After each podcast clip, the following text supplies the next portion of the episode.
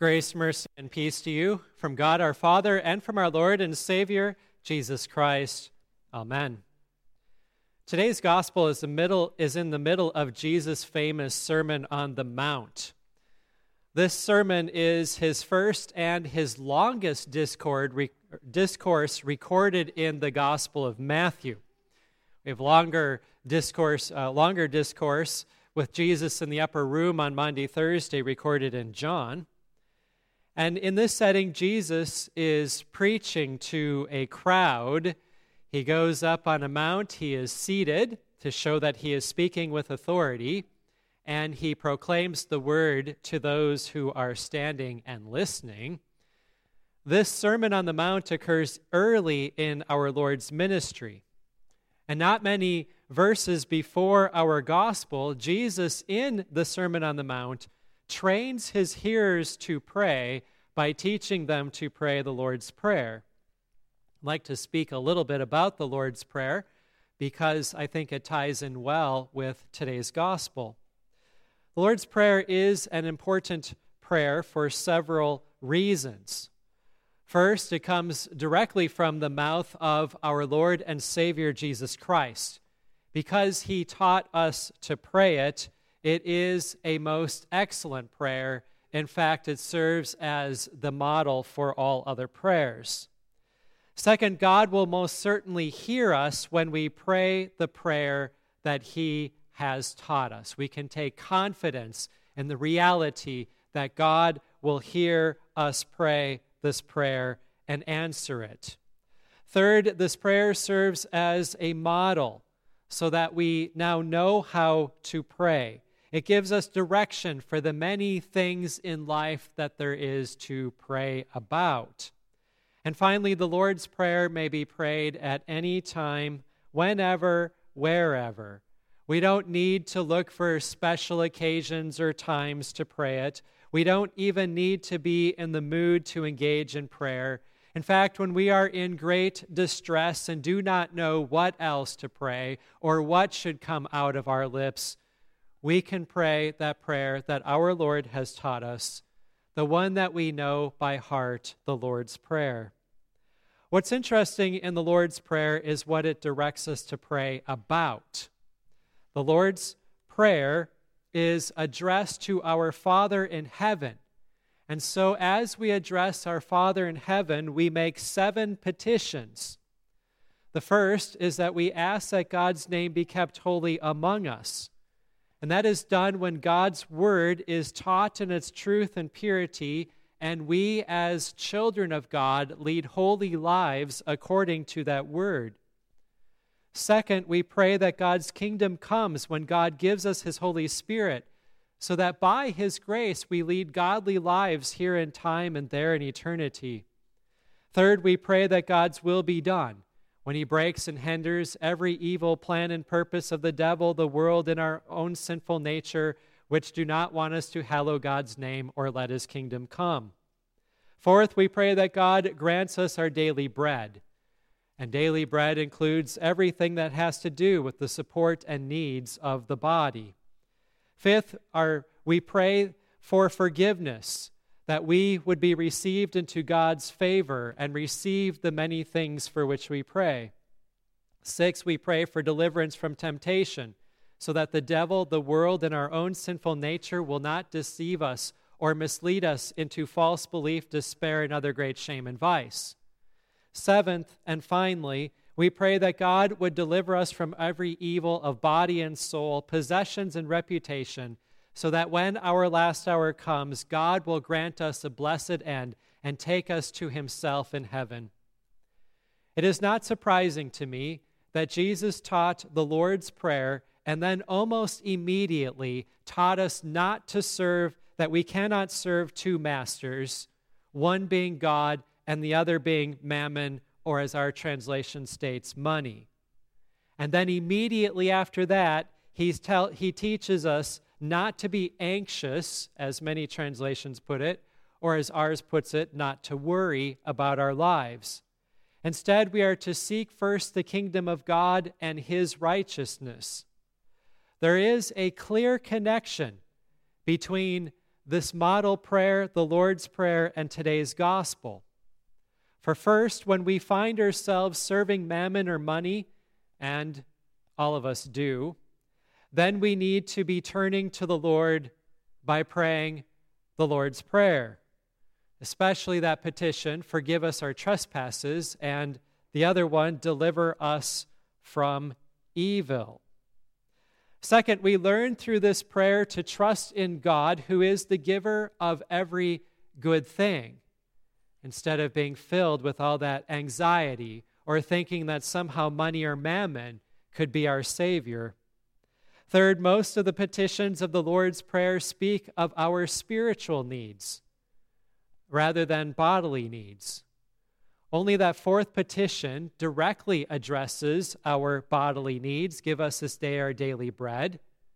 And then also the seventh petition, deliver us from evil, does ask that God would deliver us from the evils done to the body or evils of possessions and reputation. So most of the petitions address various spiritual needs, which we often do not spend t- much time praying about. This ties in with today's gospel because Jesus is showing us the importance of our spiritual needs. He concludes by telling us to seek first the kingdom of God and his righteousness. It is far more needed, it is far more valuable than the worldly things in life. He points out that life is more than food and the body is more than clothing. And he teaches us to be delivered from that evil master known as mammon. When we make up our own prayers, and it is, of course, good for us to pray for various matters that concern us or important to us and to pray from our hearts. But when we do so, we tend to pray for the various concerns that are found in this life, taking for granted the various spiritual concerns and the various assaults that are, that are, that are against our soul. We pray for health. We often pray for healing and safety, that our children would turn out good, that our finances could be manageable, that we would have peace at work or at home or in the world. Most of these requests are prayers that are summarized by Give us this day our daily bread. When we pray, though, for unwavering faith, that our loved ones would remain Christian, when we pray for the welfare of our church and pastor, when we pray for reconciliation and forgiveness of sins, when we consider our godchildren whom God has placed in our lives and pray for their spiritual welfare, then we are praying for our spiritual needs or the spiritual needs of others, reflecting what Jesus teaches us to pray about in the Lord's Prayer. It is good, of course, to pray for both the physical needs and the spiritual needs. But when we spend far more time praying for the needs of the body or of this life, we are probably demonstrating that we need to hear today's gospel all the more, for we are often falling into the trap of being devoted to mammon or we're praying for so many earthly matters because we're filled with anxiety over matters of this life, and we simply assume that every person we know, by virtue of knowing them, somehow has the gospel and saving faith and is going to heaven. These come from trying to control the future, these prayers over worldly matters and mammon. They often come from failing to trust solely in Christ and they often come from being enslaved to our the creation. Remember what God promises. If he feeds the birds, he will also feed you, for you are of more value than the birds are. If God clothes the field with grass or lilies, will he not also clothe you whom he has redeemed. God knows that you need food, drink, clothing, and shelter, and so he will provide it. You have his word on it. Often, what we fret over, the things often we fret over the things that go well beyond our basic needs. In preparing for preaching today, I read a definition of mammon that suggested that mammon is everything that goes beyond our basic needs for survival. When I was also writing my sermon, I did write much of it at home this week, and I could just look up and look around my house, and I could see many, many things in my house that are not needed for survival. Too much, really. How much time did I spend getting those things? How much pleasure have I sought from them? How much have they weighed me down because of their cost or clutter or time commitment? Did they ever provide for the actual needs of my body or soul? Have they ever heard my prayers? Do they save me when it boils down to it? Instead, they bind me, weighing me down. When we become enslaved to creation, we are then prevented from enjoying God's wonderful creation. And that's what serving mammon does. So does anxiety and worry when we are anxious about those things that we cannot control, we are attempting by force to gain control. We try to take the place of God as if God were busy on a journey or sleeping, to use the words of Elijah mocking the prophets of Baal. Jesus shows the frivolity of anxiousness or worry. Who has added any length to his life through anxiety. In fact, we lose time in our lives when we are consumed with anxiety. The more time that is lost, the more consumed we are by anxiety, the more anxious we then become, setting us on a downward spiral. Anxiety is trying to consume us in our attempt to not be consumed by the unknown. Mammon is similar. Mammon never satisfies and it perishes. The more we get, the more we want, setting us on a downward cycle of never being satisfied. True satisfaction, though, dear brothers and sisters in Christ, comes from God. Let me take a moment to explain. Every week, we begin our Sunday school hour with the order for daily prayer. In our order for daily prayer, we look at a hymn stanza or two, we review a portion of the catechism, and we learn a Bible verse. That order for daily prayer is intended for use throughout the week in the home, for all of you to use throughout the week in the home. There are, in fact, copies for you to pick up and bring home on the same table as the bulletin. The order for daily prayer helps redirect our attention away from the things that make us anxious and away from mammon, and it directs and our hearts and our minds to the saving word of Christ. That's also what reading our Bibles and engaging in devotions do. It sets our focus and attention on the things that are truly needful. Lately, the order for daily prayer has been focusing on Christian questions with their answers for those intending to go to the sacrament as the catechism section. This past week, we heard the question why should we remember and proclaim his death?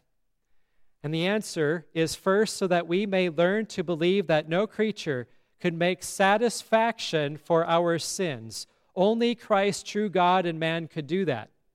Second, so we may learn to be horrified by our sins and to regard them as very serious. Third, so we may find joy and comfort in Christ alone and through faith in Him be saved. So that is why we should remember and proclaim our Lord's death. Having our hearts fixated on mammon and having anxious hearts will never bring about satisfaction. But as the Catechism states, we remember and proclaim the Lord's death to believe that no creature could make satisfaction for sins, only Christ could do that. What does that mean? that Jesus made satisfaction for sins? Does this mean that he is satisfied with our sins? That he thinks they're fine? Certainly not. Instead, Jesus had to satisfy the requirements to pay for our sin, to atone for them, and to cancel all our sin out. Think of it like this a satisfactory grade in school means that the basic requirements have been met. When Jesus made satisfaction for sin, he met the requirements of the law. He fulfilled the law in our place, and he met the requirements for our sin to be truly and fully taken away. And he did so by the shedding of his innocent blood, his suffering and death on the cross. Jesus made and rendered complete satisfaction for our sin, and he rose from the grave so that we can be justified, forgiven, declared innocent. He shed his blood so that we are forgiven even of those sins of worry or anxiety or loving mammon. We confess our sin that we have loved our stuff and have not trusted in God to provide for us and for our loved ones. We confess that we have tried too hard to be in control and therefore have not trusted in Jesus' promise that He will take care of us all our days. And what does God do? He forgives us because He made satisfaction for our sins. And therefore, we can be completely satisfied with this life and the blessings we have in Christ in our lives. Even when we immediately seek refuge again in mammon, even when those obnoxious worries arise in us yet again, our Lord Jesus Christ rendered satisfaction for those sins and keeps on forgiving us. And as much as we may fail to give up worry or serving mammon, Jesus even more so does not fail in rendering divine satisfaction. He continues to absolve us of all of our sins and all of our trespasses. And so, what do we do? As God's children who have been taught to pray, we keep on praying the Lord's Prayer.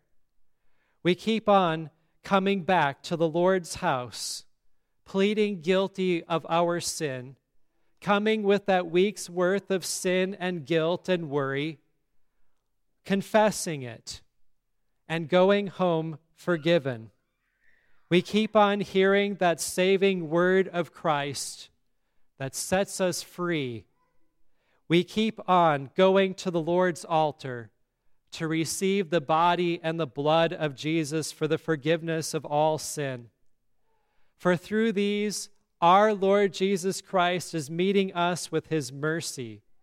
He is working in us a confidence that he will truly be with us, and he is providing for our future by giving us an eternal home. And if He can provide for our eternal future by taking us from this fallen world, canceling out all of our debt, defeating Satan, swallowing up death in victory, and coming back in the last day, Jesus will certainly get us through our daily lives by continuing to provide for us. Jesus speaks truth. We have no need to be anxious, for he is risen and he grants us the victory. He is truly in charge of all things. Amen. The peace of God, which passes all understanding, keep your hearts and your minds in Christ Jesus to life everlasting. Amen.